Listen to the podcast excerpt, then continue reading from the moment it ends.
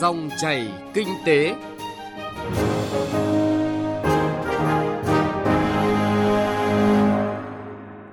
Kính chào quý vị và các bạn. Chương trình Dòng chảy kinh tế hôm nay thứ tư ngày 8 tháng 12 năm 2021 có những nội dung đáng chú ý sau.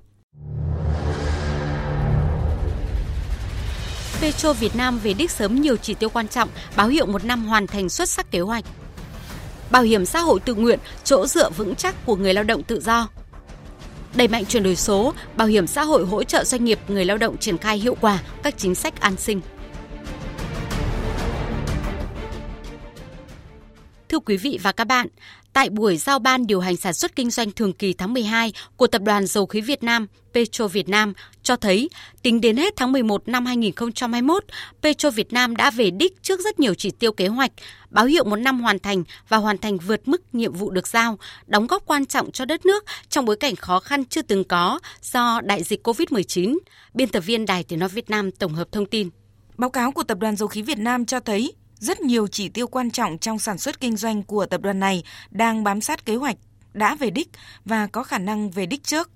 Trong đó nổi bật là công tác tìm kiếm thăm dò khai thác dầu khí được triển khai tích cực. Có một phát hiện dầu khí mới tại giếng khoan sói vàng 1X, đưa ba mỏ công trình vào khai thác gồm mỏ sư tử trắng, pha 2A và các công trình BK 18A, BK 19. Sản lượng khai thác dầu lũy kế 11 tháng đạt 9,97 triệu tấn, vượt 2,5% kế hoạch cả năm. Đặc biệt, Petro Việt Nam đã về đích trước thời hạn 39 ngày, tổng sản lượng khai thác 9,72 triệu tấn dầu. Sản xuất đạm, xăng dầu, các sản phẩm dầu khí khác cũng bám sát kế hoạch, hướng tới hoàn thành và hoàn thành vượt mức các chỉ tiêu đề ra. Với kết quả đó, Petro Việt Nam ghi nhận các chỉ tiêu tài chính tăng trưởng cao so với cùng kỳ. Lũy kế 11 tháng năm 2021, Petro Việt Nam nộp ngân sách nhà nước ước đạt 84.700 tỷ đồng, vượt 52% kế hoạch 11 tháng, vượt 36% kế hoạch năm, tăng 27% so với cùng kỳ năm 2020. Tính đến hết tháng 11 có 16 đơn vị hoàn thành xuất sắc chỉ tiêu lợi nhuận trước thuế hợp nhất cả năm 2021. Công tác quản trị đầu tư thực hành tiết kiệm chống lãng phí, triển khai chuỗi liên kết giá trị, chuyển đổi số, tái tạo văn hóa doanh nghiệp Petro Việt Nam đều ghi nhận những kết quả nổi bật. Trong 11 tháng của năm 2021, thực hiện tiết giảm chi phí ước đạt gần 2.470 tỷ đồng, bằng 90,6% kế hoạch năm 2021. Đây là cơ sở để Petro Việt Nam tích cực tham gia các hoạt động an sinh xã hội, ủng hộ công tác phòng chống dịch COVID-19 – Tổng kinh phí hỗ trợ toàn tập đoàn cho quỹ phòng chống COVID-19 là hơn 770 tỷ đồng.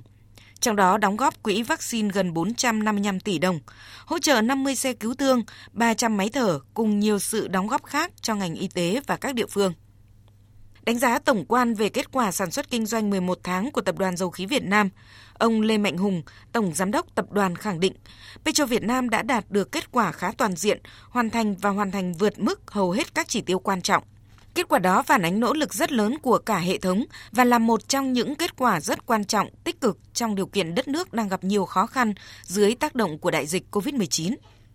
Để đảm bảo an toàn phòng chống dịch, duy trì sản xuất kinh doanh và về đích sớm, Tổng Giám đốc Petro Việt Nam yêu cầu toàn tập đoàn tiếp tục duy trì thực hiện tốt mục tiêu kép, phối hợp tổ chức tốt tiêm vaccine mũi 3 trong điều kiện cho phép, trang bị thuốc điều trị COVID-19 cho người lao động – Cùng với đó là dự báo tình hình kinh tế vĩ mô, thị trường cho thời gian còn lại của năm 2021 và năm 2022 nhằm xây dựng các kịch bản giải pháp để điều hành hiệu quả kế hoạch sản xuất kinh doanh. Tập trung đẩy mạnh ra soát công tác đầu tư, quản trị danh mục đầu tư, xây dựng kế hoạch tài chính, vốn kết hợp với sản xuất kinh doanh để xây dựng kế hoạch dòng tiền cho giai đoạn tới – tiếp tục đẩy mạnh triển khai thực hiện tốt đề án tái tạo văn hóa Petro Việt Nam với phương châm hành động, đoàn kết, kỳ cương, sáng tạo, hiệu quả, xây dựng Petro Việt Nam phát triển ổn định và bền vững.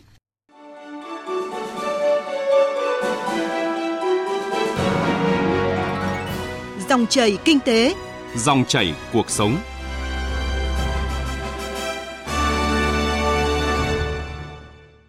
Quý vị và các bạn, từ kết quả hoạt động của sản xuất kinh doanh tháng 11 và 11 tháng năm nay, các chuyên gia doanh nhân khẳng định còn nhiều việc phải làm, cần nhiều giải pháp để hóa giải những bất cập trong cả hoạt động kinh tế và các vấn đề xã hội tiến trình phục hồi kinh tế sau tác động của đại dịch, đặc biệt sau tác động của đợt dịch lần thứ tư, phải đồng thời duy trì những động lực tăng trưởng quan trọng với hỗ trợ các đối tượng dễ bị tổn thương, cải thiện an sinh xã hội. Trong đó, các chủ trương chính sách bảo hiểm an sinh xã hội dành cho người lao động, doanh nghiệp cần được coi trọng.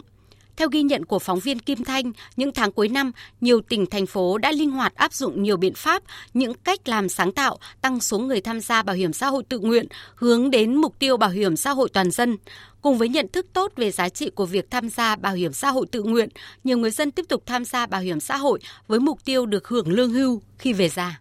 Từng là nhân viên kinh doanh trong một công ty du lịch tư nhân hơn 15 năm, chị Nguyễn Thu Hương ở quận Tây Hồ Hà Nội phải nghỉ việc từ đầu năm nay bởi công ty bị phá sản do dịch bệnh COVID-19. Để lo cho cuộc sống hàng ngày và nuôi hai con nhỏ, chị Hương phải xoay sở kinh doanh nhiều loại hàng hóa, cuộc sống bấp bênh. Nhiều lần định làm hồ sơ thanh toán bảo hiểm xã hội một lần, nhưng được người thân và nhân viên bảo hiểm xã hội quận tư vấn về lợi ích lâu dài khi tiếp tục đóng bảo hiểm – nên chị Hương quyết định bảo lưu thời gian đóng bảo hiểm xã hội và sẽ tham gia bảo hiểm xã hội tự nguyện khi tìm được công việc ổn định. Khi nào có điều kiện thì tôi sẽ đóng nối tiếp, bởi vì là dù gì thì bảo hiểm xã hội cũng có rất là nhiều cái lợi ích thiết thực. Ví dụ như sau này khi mà hết tuổi lao động chẳng hạn nhưng mà có cái bảo hiểm xã hội, dù ít dù nhiều thì hàng tháng mình cũng còn có cái cái đồng lương. Còn nếu như mà không có bảo hiểm xã hội thì không biết là mình sẽ trông chờ vào cái nguồn thu nào với tốc độ phát triển đối tượng tham gia bảo hiểm xã hội tự nguyện và thực tế đời sống, thu nhập khó khăn như hiện nay, dự báo có thể số người hưởng chế độ bảo hiểm xã hội một lần sẽ tăng cao vào các năm tiếp theo. Ông Vũ Đức Thuật, Phó Giám đốc Bảo hiểm xã hội Hà Nội cho biết. Mặc dù là được nhà nước hỗ trợ một phần cái kinh phí đóng rồi, tối đa là tới 30%, nhưng mà người ta cũng vẫn là khó bởi vì người ta phải no cái trước mắt này.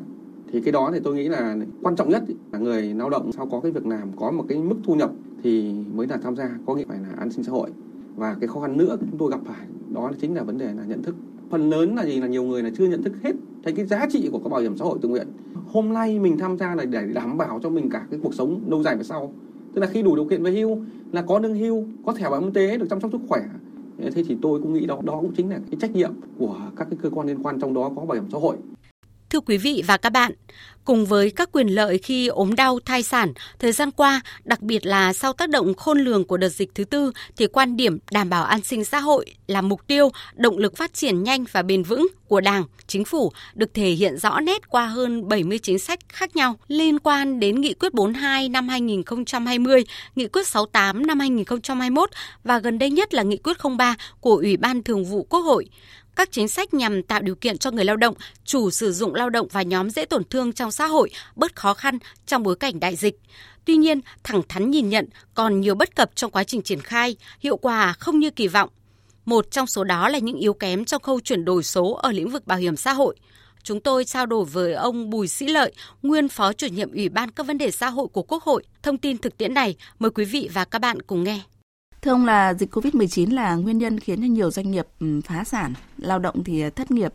mất việc rồi là thu nhập thì giảm sút nghiêm trọng. Và một trong những thông tin mà được nhiều người quan tâm là tới nay thì hệ thống chính sách đã có thể hỗ trợ người dân doanh nghiệp như thế nào mà đặc biệt là sau tác động đợt dịch lần thứ tư ấy thì ờ, qua quan sát nghiên cứu thì ông có thể cung cấp một số thông tin ạ. Vâng, có thể nói là ngay từ năm 2020 đến nay thì trong bối cảnh đại dịch Covid-19 đã tác động rất mạnh đến đất nước chúng ta thì Đảng, Nhà nước ta đã ban hành rất nhiều chủ trương chính sách và giải pháp với tổng thể các cái biện pháp nhằm để kịp thời ứng phó với đại dịch Covid-19, tổng hợp khoảng 70 chính sách, đặc biệt là ba gói hỗ trợ về an sinh xã hội khẩn cấp với nhiều chính sách hỗ trợ cho người dân, cho doanh nghiệp, cho người lao động nhằm để chúng ta thực hiện cái mục tiêu kép qua quan sát, nghiên cứu, xem xét, đánh giá và cái kết quả thảo luận cũng như là phiên chất vấn tại Quốc hội thì có thể nói rằng là cái kết quả thực hiện các cái gói hỗ trợ về an sinh xã hội này là về cơ bản đáp ứng được yêu cầu. Cái nguyên nhân cơ bản của cái việc triển khai thực hiện chưa hiệu quả như mong đợi. Cái đầu tiên là cái diễn biến về dịch bệnh của chúng ta là rất phức tạp, tăng cường giãn cách xã hội. Thì cái số đối tượng hỗ trợ quá lớn nên việc triển khai là gặp rất nhiều khó khăn. Vấn đề thứ hai là thủ tục dườm ra và triển khai ở một số đơn vị thứ ba là công tác hỗ trợ chủ yếu tiến hành theo cái thủ công, chưa quan tâm đúng mức sử dụng cơ sở dữ liệu, ứng dụng công nghệ thông tin và chi trả để hỗ trợ cho người dân nên tình trạng là phát nhầm này, nhận nhầm này xảy ra ở một số địa phương là cũng tương đối Thứ tư là việc làm thủ tục hồ sơ cũng rất khó khăn. Vấn đề thứ năm là một bộ phận người lao động và người sử dụng lao động của chúng ta cũng không được phổ biến. Vì vậy cũng chưa chủ động lập hồ sơ và đề nghị để được hỗ trợ. Và vấn đề cuối cùng là gì ạ? Một số chính sách được quy định tại cái nghị quyết 68 của chính phủ và cái quyết định số 23 của Thủ tướng vẫn chưa thực sự phù hợp với thực tiễn. Nó hơi bị cứng nhắc, không hấp dẫn và người sử dụng lao động rất khó tiếp cận.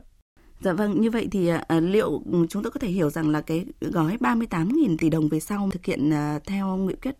03 của Ủy ban Thường vụ Quốc hội ạ là đã ừ, đáp ứng được tối đa mục tiêu ban đầu đề ra là do đã hạn chế được những cái bất cập của các cái gói trước hay như thế nào? Tôi thì tôi hình dung là ví dụ như là đối tượng thì không quá lớn như là gói 62.000 tỷ đồng hay là thủ tục thì cũng bớt sườm già hơn và đã biết sử dụng công nghệ thông tin ạ? Vâng, chúng ta có thể nói này, này cái chính sách mà hỗ trợ từ quỹ bảo hiểm thất nghiệp theo nghị quyết 03 của Ủy ban Thường vụ Quốc hội và cái nghị quyết 116 của chính phủ là một cái nghị quyết thực hiện một cái chính sách mặc dù chưa có tiền lệ không có trái gì với pháp luật cả. Và có thể nói rằng qua triển khai đấy thì chúng ta nhận được cái sự quan tâm sự ủng hộ của cái đối tượng và dư luận xã hội. Đây là một chính sách vừa đảm bảo nguyên tắc có đóng có hưởng nhưng mà cũng đảm bảo cái sự công bằng nó thể hiện cái vai trò bà đỡ của quỹ bảo hiểm thất nghiệp cho chủ sử dụng lao động và cho cả người lao động. Và thủ tục thì rất đơn giản, rất thuận tiện.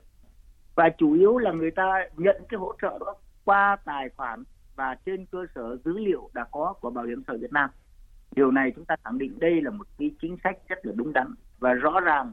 khi khó khăn, khi dịch bệnh, người lao động và chủ sử dụng lao động được hỗ trợ nguồn kinh phí này là một cái sự tin tưởng vào cái chủ trương chính sách quan điểm của đảng nhà nước chúng ta về chính sách bảo hiểm xã hội trong vâng. đó có cái bảo hiểm thất nghiệp. Vâng, ông vừa nêu ra khá nhiều ờ, ưu điểm của gói ờ, hỗ trợ theo nghị quyết 03 gói 38.000 tỷ đồng đấy ạ. Bây giờ xin mời ông cùng ờ, quý vị thính giả chúng ta hãy nghe những thông tin mà chúng tôi tổng hợp từ người dân, dư luận và cả doanh nghiệp. Chị Châu Thị Thu Sơ, công nhân công ty cổ phần đầu tư quốc tế Phong Phú vừa nhận được 2 triệu 650 nghìn đồng từ quỹ bảo hiểm thất nghiệp theo chính sách hỗ trợ của nghị quyết 116 của chính phủ. Đối chiếu quá trình đúng thì luật bảo hiểm xét duyệt tiền chuyển qua tài khoản của mình nữa rất là đơn giản. Cảm thấy rất là vui bất ngờ luôn, ngoài sự mong đợi. Cũng đón nhận khoản hỗ trợ đặc biệt này, doanh nhân Lưu Hải Minh, Phó Chủ tịch Hội Doanh nghiệp Sản xuất Sản phẩm Công nghiệp Chủ lực Hà Nội, Phó Chủ tịch Hiệp hội Doanh nghiệp nhỏ và vừa Hà Nội kiến nghị. Tôi nghĩ là đợt vừa rồi Bảo hiểm xã hội đã làm một cái việc rất là tốt, trích từ cái quỹ ờ, thất nghiệp ra mà chuyển cho những người đóng bảo hiểm. Ví dụ như cá nhân tôi được nhận hơn 3 triệu, tôi thấy rất là bao nhiêu năm làm việc lần đây là lần đầu tiên chúng tôi được nhận tiền từ bảo hiểm xã hội. Nhưng mà cái cách đấy chưa phải là cái cách hay nó chỉ đến được một phần lao động trong toàn xã hội tôi nghĩ là ngân sách của nhà nước thì không có nhiều mà cứ mỗi người dân một hai triệu cực kỳ tốn kém chúng ta nên chăng là dùng những cái tiền đấy có thể làm những cái gói kích thích kinh tế thì tốt hơn tại vì nhiều khi những gói kích thích kinh tế nó như một cái hiệu ứng domino chính phủ chỉ cần bỏ ra một đồng nhưng mà gói domino này nó làm cho cả cái nền kinh tế nó phát triển đến mức trăm đồng thì nó tốt hơn rất nhiều Vâng, có lẽ là ông ờ, Bùi Sĩ Lợi và quý vị thính giả đã nhận ra một vài thông tin ờ, rất là khác biệt từ doanh nhân Lưu Hải Minh rồi đúng không ạ? Ông Lưu Hải Minh khẳng định rằng là ờ, đó chưa phải là cách làm hay, thậm chí là còn tốn kém nữa. Theo ông thì có những cái giải pháp nào mà cần được coi trọng để cho những cái gói hỗ trợ thì luôn tiếp cận được với người thụ hưởng nhanh nhất có thể và tránh những cái lùm xùm không đáng có mà ảnh hưởng đến niềm tin trong dân với các cái chủ trương chính sách nói chung hay là tập trung vào yếu tố công nghệ thông tin như ông vừa nêu ạ? quan điểm của đảng nhà nước chúng ta là phải nắm được cơ sở dữ liệu dân cư lao động thứ hai là chúng ta làm sao đó nhanh chóng để chuyển cái lao động từ khu vực phi chính thức vào khu vực chính thức hay người ta nói là chính thức hóa khu vực phi chính thức Vâng nếu người lao động mà chuyển từ phi chính thức sang khu vực chính thức, tức là chúng ta quản lý này. Nhưng mà vấn đề quan trọng hiện nay tôi vẫn khuyến nghị là chúng ta phải làm tốt cái công nghệ thông tin và dữ liệu cơ sở từ cái căn cước công dân ấy, mà chúng ta tập hợp được tất cả các dữ liệu trong cái căn cước công dân đó thì chúng ta hoàn toàn có thể kiểm soát được công dân, kiểm soát được lực lượng lao động của chúng ta và biến động cái lao động việc làm như thế, chúng ta hoàn toàn khả năng nắm bắt được. Nội dung đẩy mạnh chuyển đổi số, bảo hiểm xã hội hỗ trợ doanh nghiệp người lao động triển khai hiệu quả các chính sách an sinh cũng đã kết thúc chương trình dòng chảy kinh tế hôm nay. Xin kính chào tạm biệt và hẹn gặp lại.